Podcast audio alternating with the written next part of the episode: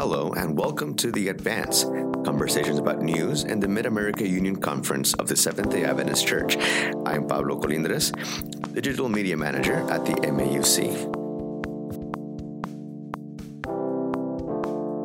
This week, I chat with Cedric Belcher, Senior Pastor at the St. Louis Northside Church in St. Louis, Missouri. His new book, More When Sufficient is Not Enough, is available now.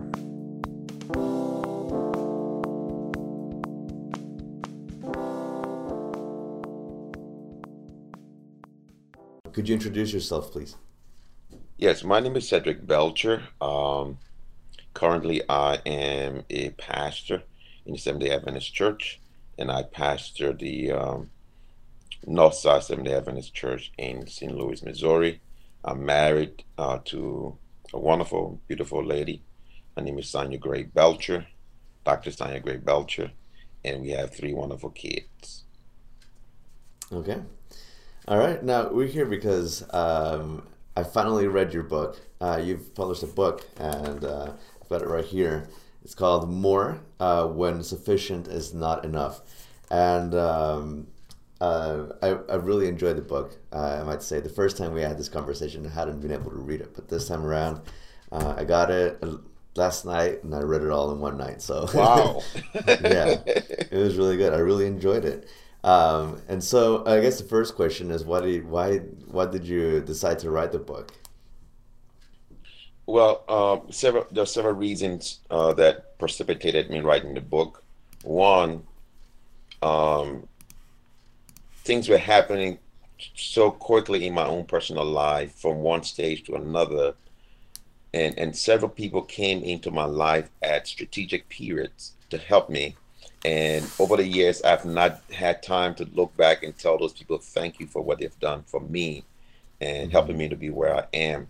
So this book is a tribute to all of those people, some of whom, I, if you look in the acknowledgement, I acknowledge a whole lot of people, and I'm sure I might yeah. have forgotten, I might have forgotten some others as well. But I noticed you acknowledged uh, someone, the, the, person who gave you your first job experience. The That's person right. Who got you in contact with that person. Yeah, I, I did see that. Yeah. So I so so so number one is a tribute to these individuals who touched my life, who changed my life, who helped me to become who I am right now.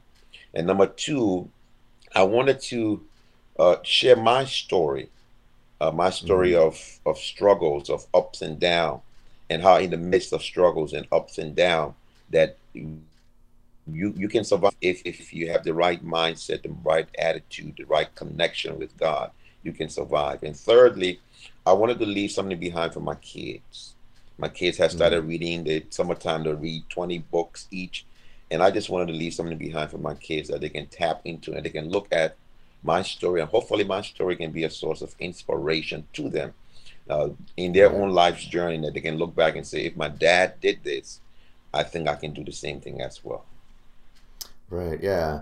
So I, I guess uh, we can start with uh, this. This book goes over your life story. Um, so w- where are you from? Let's start with that for people who haven't read this book. Um, I was born in Liberia, West Africa.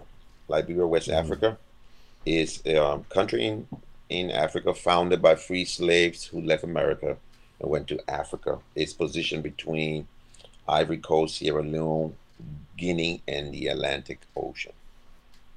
Okay. So there I was born to an African American father and to an African mother.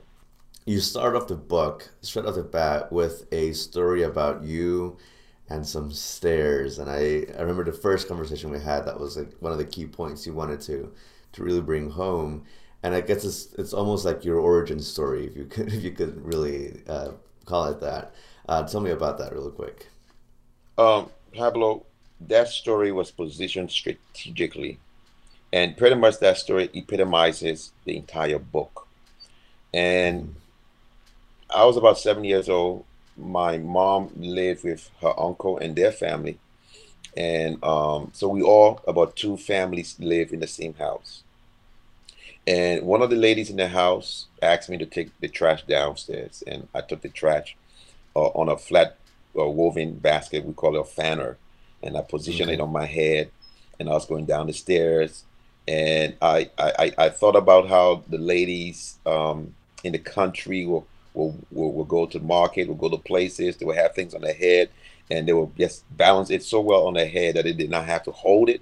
So I said, you know what, I can do the same thing too. So I left my hand, I left the hand, and the stairs had no rail, so there's nothing to hold. And I up up into today, I don't know exactly what happened to me.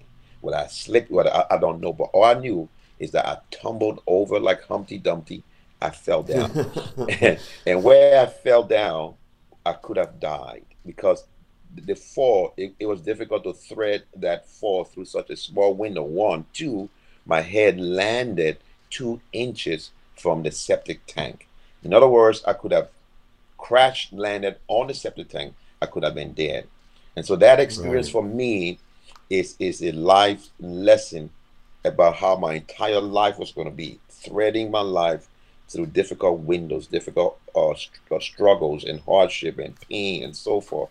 But yet, through it all, God was able to help me position myself to where um, where I am today. So that chapter was strategically placed there as an epitome, as a lesson of what my life story has been. Right. Um, I, I really enjoyed the, the first chapters of your book because you go into great detail describing your family and and your mom and your and your and your and your father and, and your grandparents as well. Um, it, it, strikes me that you had a a even if it might not have been as close as you'd like, a really important relationship with your family. Typically, African American families um, are very closely related. Uh, and I think you find that in other mm-hmm. cultures as well. You find it in the Hispanic culture right. as well. We're very close knit, so everybody is family. You can be um, a, a, cousin. I call you. We'll call you sister. You know, uh, you right, can be yeah. a, a, aunt. I call you mother. So, so there's no such thing as a step brother, step this, or step that. We all are related. So because right. of that, and because the family, the family in, in, in our culture and context, the family is the one that helps to ground ground everybody. The family is the one that helps to bring everybody around. So there's a close relationship within the family that is helpful. It helps to nurture, it helps to support, it helps to empower our individuals within that family group. So I wanted to spend mm-hmm. a, a, a I, I try to spend a considerable amount to just kind of share my, uh, my family background, to share how how pretty much we're playing. I was I was into two different cultures, two different contexts at two different times with my mom, right. my mom's, my mom, my dad, and his fam and his and his upbringing, and my mom. And my mom, I think she was very strategic in allowing us to spend time with her side of the family so that we could be acclimated to her culture and, and those kind of things. And I think it was very helpful for me. Yeah, and uh, I think you mentioned uh, often with your dad and also with your grandfather from your mom's side that uh, really the, the one thing they held on to was uh, was hard work. And um, you know, I'm an immigrant myself, and um, and my grandparents as well with little education, but you know they're they're they're still working really late into their years. And um, uh, what kind of effect did that that focus on hard work, what kind of effect did it have on you? Oh, um, again, it came from both sides. My dad, uh, he had a strong work ethics. Dad was was a was a hard worker, and so he became mm-hmm. very successful in in his business, in his business dealing, and then on my mother's side of the family, my grandfather, uh, he worked hard. He came from nowhere, and he rose to to permanent position uh, within his culture. I saw the, the, the, time, the energy, the effort they put in, and I saw the results of their effort. And so that that helped me, and pretty much I kind of store those information in the back of my mind, and maybe it was part of my DNA. So who I, what I am right now is a combination of all of those people, all of those ethics, all of those tributes, all of those attributes coming together. And I'm saying to myself, if they can do it in their own context, I think I can do it because I have people to look up to, people who have done it before, and I can look up to them and say, if they can do it, I can do the same as well. Right, yeah. I really related with something you, you wrote about your brother, um, and that you said that you might have never told him before, but that you looked up to him as your hero, and I have the same experience with my brother as well. Uh, you know, I may have never told him, but I think he's you know the coolest person in the room every time he walks in, and um, yeah, I, I, I, think it's it's nice to see um, you know examples of, of tight knit families. You know, uh, where a, a, family has to be your your your net, your your uh, your support group, right? Yes, definitely. Yeah. And, and and and Pablo, if I may just say something quickly, my brother yeah. and I, we we we we bump heads a lot, and my mom had to mediate a lot of time. But with all of those things, he was my hero. He was my hero. And when I wrote the book and I sent him a draft of the, the, the manuscript, because I wanted to make sure that my information, at least from my his side, uh, was correct. And he read it and he was like, wow, I didn't know that's how you thought about me. Because we bump heads a lot. But even though we bump heads a lot, I, I really looked up to him. I really admire uh, who he was, the person he was, his integrity, and, and, and the skills and gifts that God has given him. And we all need to have people like that around us, maybe in our family, in our association, that, that can help inspire us and, and, help us to, to move to the next level. Agreed. Yeah, and I think one of the best parts of the book um, was, you know, at the end of the book, there you have actual photocopies of letters that you were sent to you for you by your brother and stuff. That I I read it. I read that, and I was uh, it. Really brings you into the book and makes you relate to to what you're what you're telling. Um, and I guess uh, we can start because your book really starts picking up speed around chapter three, and the, the title makes an allusion to another great uh, work of, uh, uh of literary um, uh, and you call it "Things Fall Apart." Um, so, how did what what happened? If you can walk us through that real quick. Sure. Um, "Things Fall Apart" uh, is is is from a title of a of a book that I read when I was in school. A book yeah. by I think it's by Chinua Achebe, called right, "Things yes. Fall mm-hmm. Apart." Mm-hmm. Um, and so that story uh, um, was drawn from there.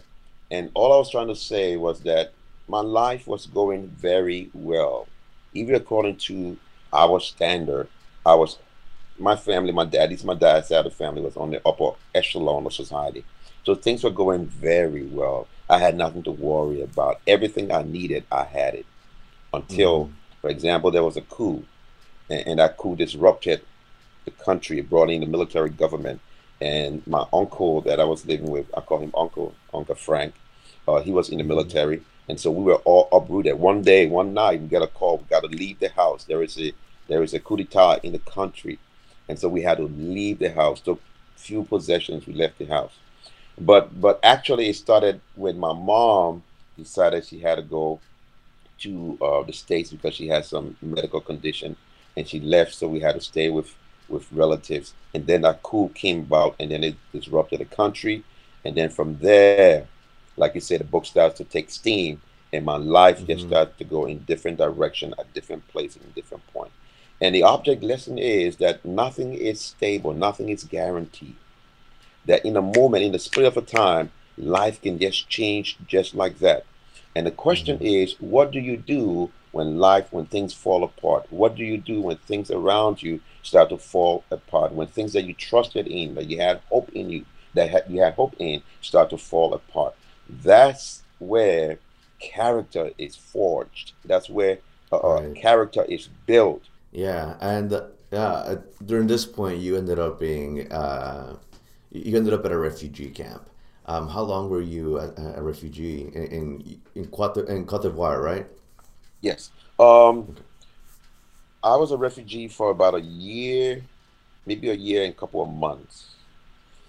Um, for us as Liberian refugees, it was a little bit different from other refugees. Reason being because this was the first time that we have ever been, our country has ever been displayed.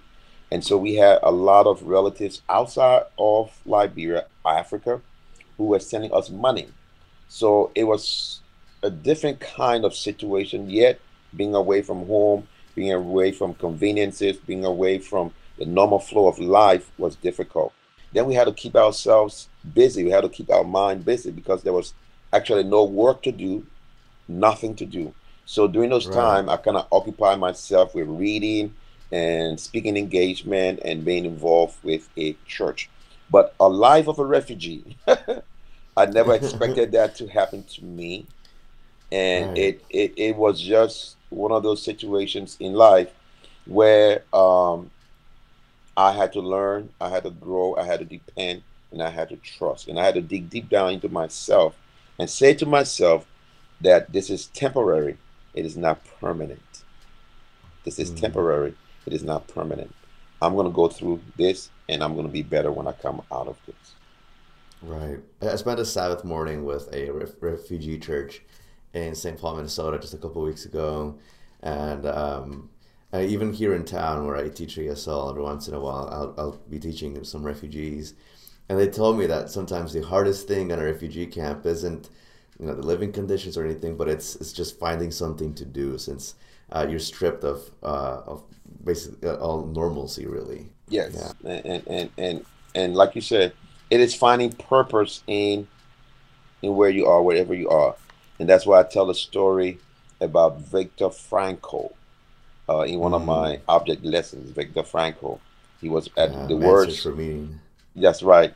Uh, he writes a book called Man's Search for Meaning, and he was at one of the worst concentration camps. As, as a matter of fact, he, he went through, I think, three or four of them. And out of that, he was able to find meaning and able to find purpose. He did not allow his circumstances to demoralize him so much so that he gave up on life, but he was able to find meaning and purpose. Out of that, he came out of that, became uh, became one of the, the foremost uh, authority when it when it comes to to, to, to the human mind and so forth. So yeah. again, again, in every situation, we can find meaning and purpose in, so that that situation is temporary and not permanent. You, you eventually did make it to the U.S and um, you relate your your story into getting into Oakwood. Yeah, um, my Oakwood experience started back in Liberia. We used to have a telecast of the Breath of Life. Breath of Life is um, is is sponsored by it's it's, a, it's, it's one of the ministries of the North American Division. Uh, at that time, uh, Charles Brooks, uh, C.D. Brooks was the uh, speaker and, and, so we used to have it Sunday morning. And one day, uh, they beamed the telecast from Oakwood campus, and the um, the the choir was singing, and I and I saw it. I was like, wow, I love to be at that place. I would like to be at that campus. I'd like to go to that school. And so I still had that that desire to attend Oakwood College, even though I came on a scholarship that was provided by uh, the Rhode Island uh, state state legislators. But um, mm-hmm one day my, uh, we were invited to go and sing, and, and I was asked to speak at a, a church. And my brother told me, he said, Look, man, why don't you just ask the church, tell the church you, you want to go to school, you want to pursue pastoral ministry, you don't have the funding, and um, just make an appeal. I was like, Man, I can't do that. That's not my church. uh, right. So he said, But you can try. So I thought about it, and afterwards I did. And then after church, a Caucasian couple, Bill and Reggie Arujo, they met with my family and they said to us, "Look, uh, we felt impressed to help uh, uh, uh, Cedric to go to Oakwood. We don't have too much too much money. We can only pay for his first quarter tuition. At that time, we are on a quarter quarter system. It was three quarters, and so they mm-hmm. paid three thousand and some more dollars for me to get to Oakwood. That was the only time at at Oakwood for four years that my tuition was ever paid in full. um, everything other than that, I had to work. I work in the cafeteria. Um, then I got a job at the men's dorm, the upper men's dorm, to be a um, assistant student dean, a student dean rather, and that helped me with uh, room and board. And I still had to struggle for tuition, and everything after that was just a struggle. But again, God brought me through. And, and the key lesson here is that if you have a mind to do something, if you set your sight on something to be done, life will bend over backwards and make room for you to accomplish what you set your mind to do. Many a times in life, we don't set our mind, set our goals, set our passion, set our willingness, set our desire, set our all to accomplish things. And so life does not bend over backwards to do that. But once you set your mind goal, life will part just like the Red Sea and make room for you to accomplish your life mission. And so it was a struggle. It was a struggle. Even to graduate, uh, I didn't even know I was going to graduate. And and then right. quick story from the book. Uh, mm-hmm. For graduation, you had to to make sure that you're financially clear. So on that day of rehearsal, I knew they were going to call my name, but they did not call my name. So I went to the person who was calling the names and I said, "Look, you forgot to call my name."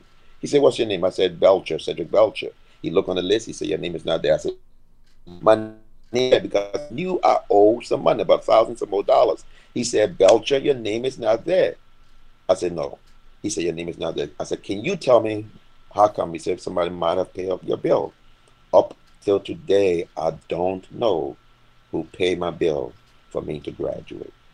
Mm-hmm. And hmm. that's how I was able to work my way through Oakwood, doing some odd jobs, doing mowing some lawn and so forth. And, and then people, friends coming in and helping me. Again, if you have your mindset, if you have the right mindset, the right goal, desire, passion, life will bend over backwards to help you accomplish your goal. Yeah, and I think uh, you uh, again going back to you know the, the, role models you had growing up. There's some, there's a there's a line there that really struck a chord with me as well, um, in that you looked at what you needed to do, and you, you almost felt obligated. You you knew you had to work hard to achieve what you had to do, and um, I feel like that's that's a line that every immigrant can can can can relate to. You know, you knowing that um, even giving ninety two percent is just not enough. You have to give everything at all times. You feel like you have to. Uh, you mentioned that you know your experience not just as a as an immigrant but also as a refugee. Um, how, how does that affect the way you go about with, with your congregation, with your uh, with the people that surround you right now? Out of that experience comes compassion because again, life was going very well for me. I had everything I needed. I did not need anything. I was up on the upper echelon of society, from at least from my mom's side, my dad's side. My mom was kind of middle class, so we had pretty much everything. And then out of a sudden, things changed. Country changed. I had to leave and become a refugee. And out of that experience, I've learned about compassion.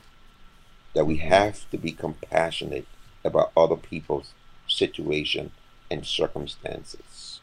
We have to be a listen with their ears and see with their eyes, not just our eyes and our ears. We have to listen with their ears and see with their eyes. That's the only way we can help. And, and, and that for me ties into the discourse that is taking place in this country, especially as it relates to immigrants. Right. Um, this country, what this country offers is opportunity. Opportunity that is on a blank sheet of paper. It's as if when you come to this country, you have a blank sheet of paper. That blank sheet of paper is called opportunity. Mm-hmm. You are able to script on that blank sheet of paper whatever you want. And whatever you set your mind on, whatever you set your heart on, whatever you set your mind and soul and body on, you can scribble it on that piece of paper, and by God's grace, you can accomplish it. So, what this country offers people is opportunity.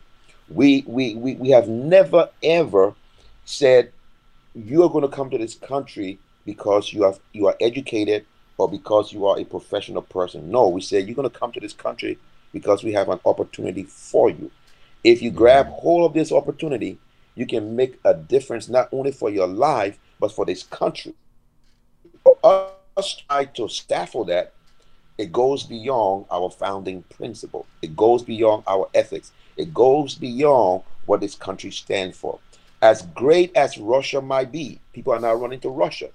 As great as other countries might be, China, people are now running to China. They are running to the United States. Why? Because we have opportunity on a blank sheet of paper that we can hand anybody and say, if you're willing to, you can achieve whatever you want to. And by achieving whatever you want to, you can bless this country, you can change lives, you can change this country.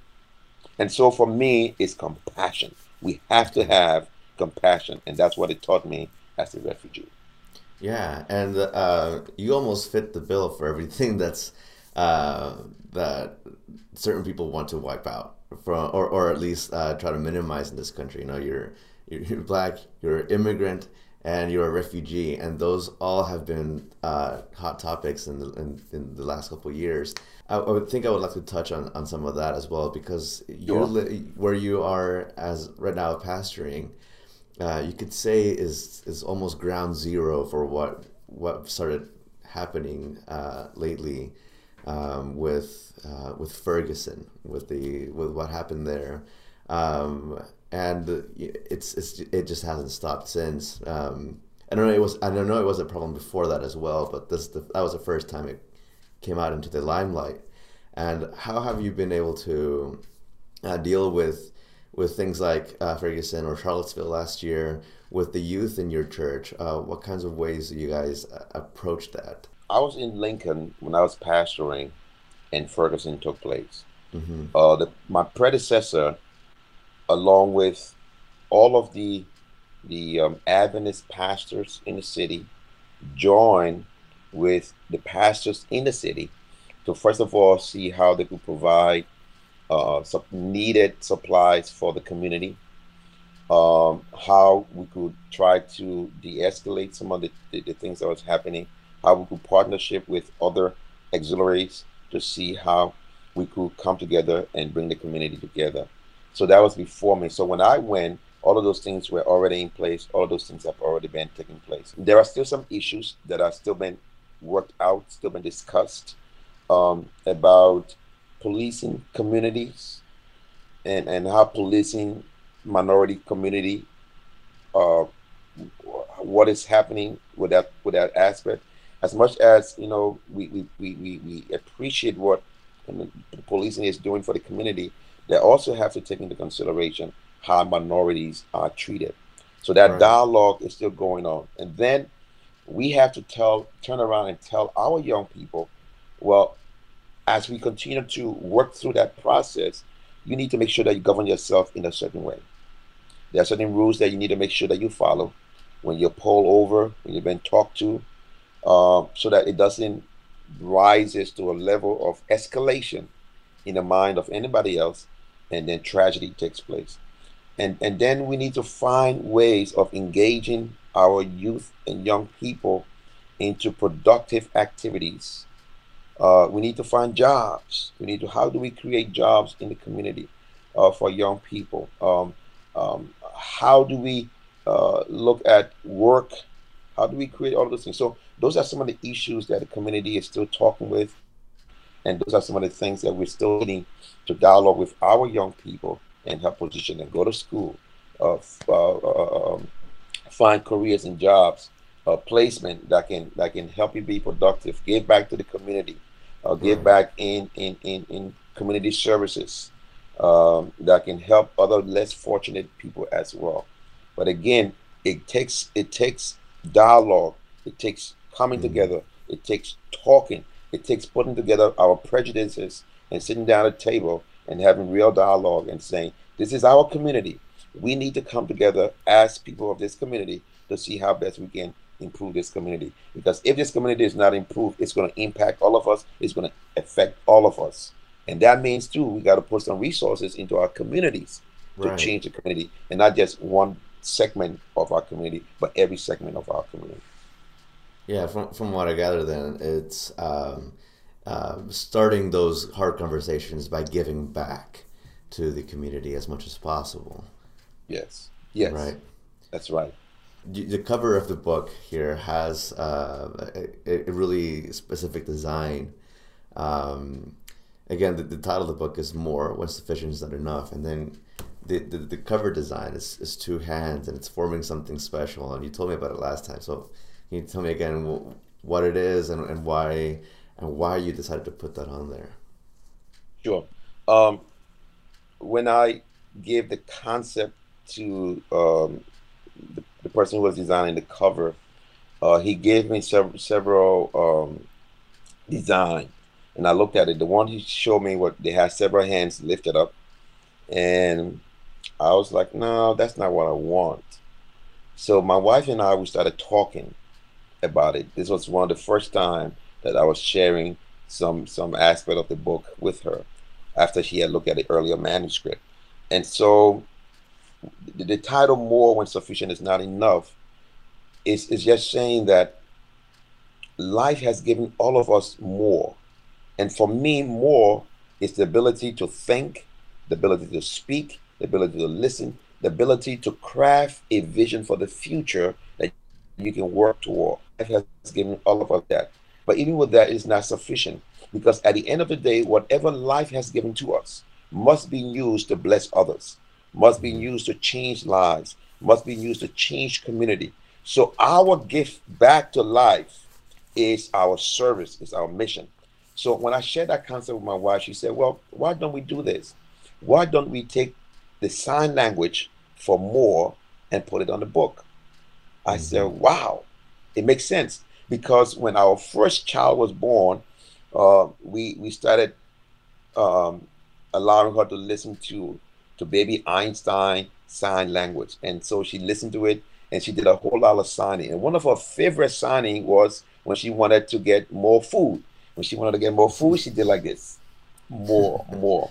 So that tied in to um, our daughter when she was born, and that tied into the whole concept of more is not just to acquire things for yourself, more is to get it and to give it back to society, give it back to community, give it back to life, and say, how can my life be a blessing to help others become better?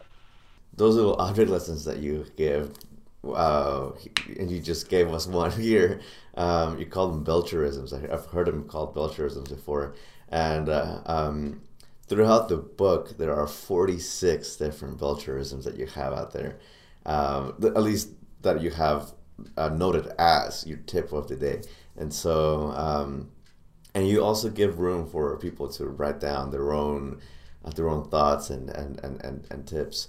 Um, so, what's the message you want to leave with people that read this book? And I know you've touched on it a bit with uh, with what you want with your kids, what you want with the with the with the title and the cover, but what's the, the overarching message you want to leave with readers? What I want readers to understand is this that all of us can emerge uh, from insurmountable odds to impossible heights if we strive for more.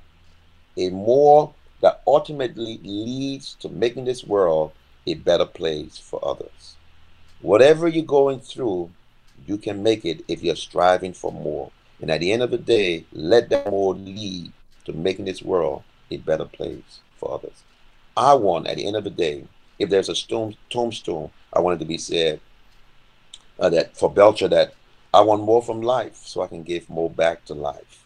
I want to live life in such a way that if a tombstone becomes necessary, it should simply say more. Mm. That's a good Belcherism to end on. yeah. Thanks so much for joining me. And I'm, uh, uh, again, really, this is the second time we've had this conversation. Um, uh, yeah, thank you so much for, for, for joining me. Um, I know you can get this, you can also buy this book in several places. Do you want, do you mind plugging it? sure. Uh, this book has been so tremendous in the first couple of uh, weeks that it has gone out. A lot of people have read it like you. They've read it some in one day, in two days. My mother read his book. My mother is 70 some years old. She read his book in two days. And wow. she called me and she started she started crying. She said, Oh, this is just tremendous. So we've been having a whole lot of people who have been blessed by the book. You can get this book on Amazon.com or you can go online to Barnes and Noble and get this book, or you can go to the publishing company called Xulon. That's X U L O N, Xulon. Get the book or when sufficient is not enough. Okay. All right. Thank you so much. That was Cedric Belcher. Uh, thank you so much, and hopefully we can have you again sometime talk about something different. All right. We'll thank you. Thank you for listening to The Advance. Please join us next time.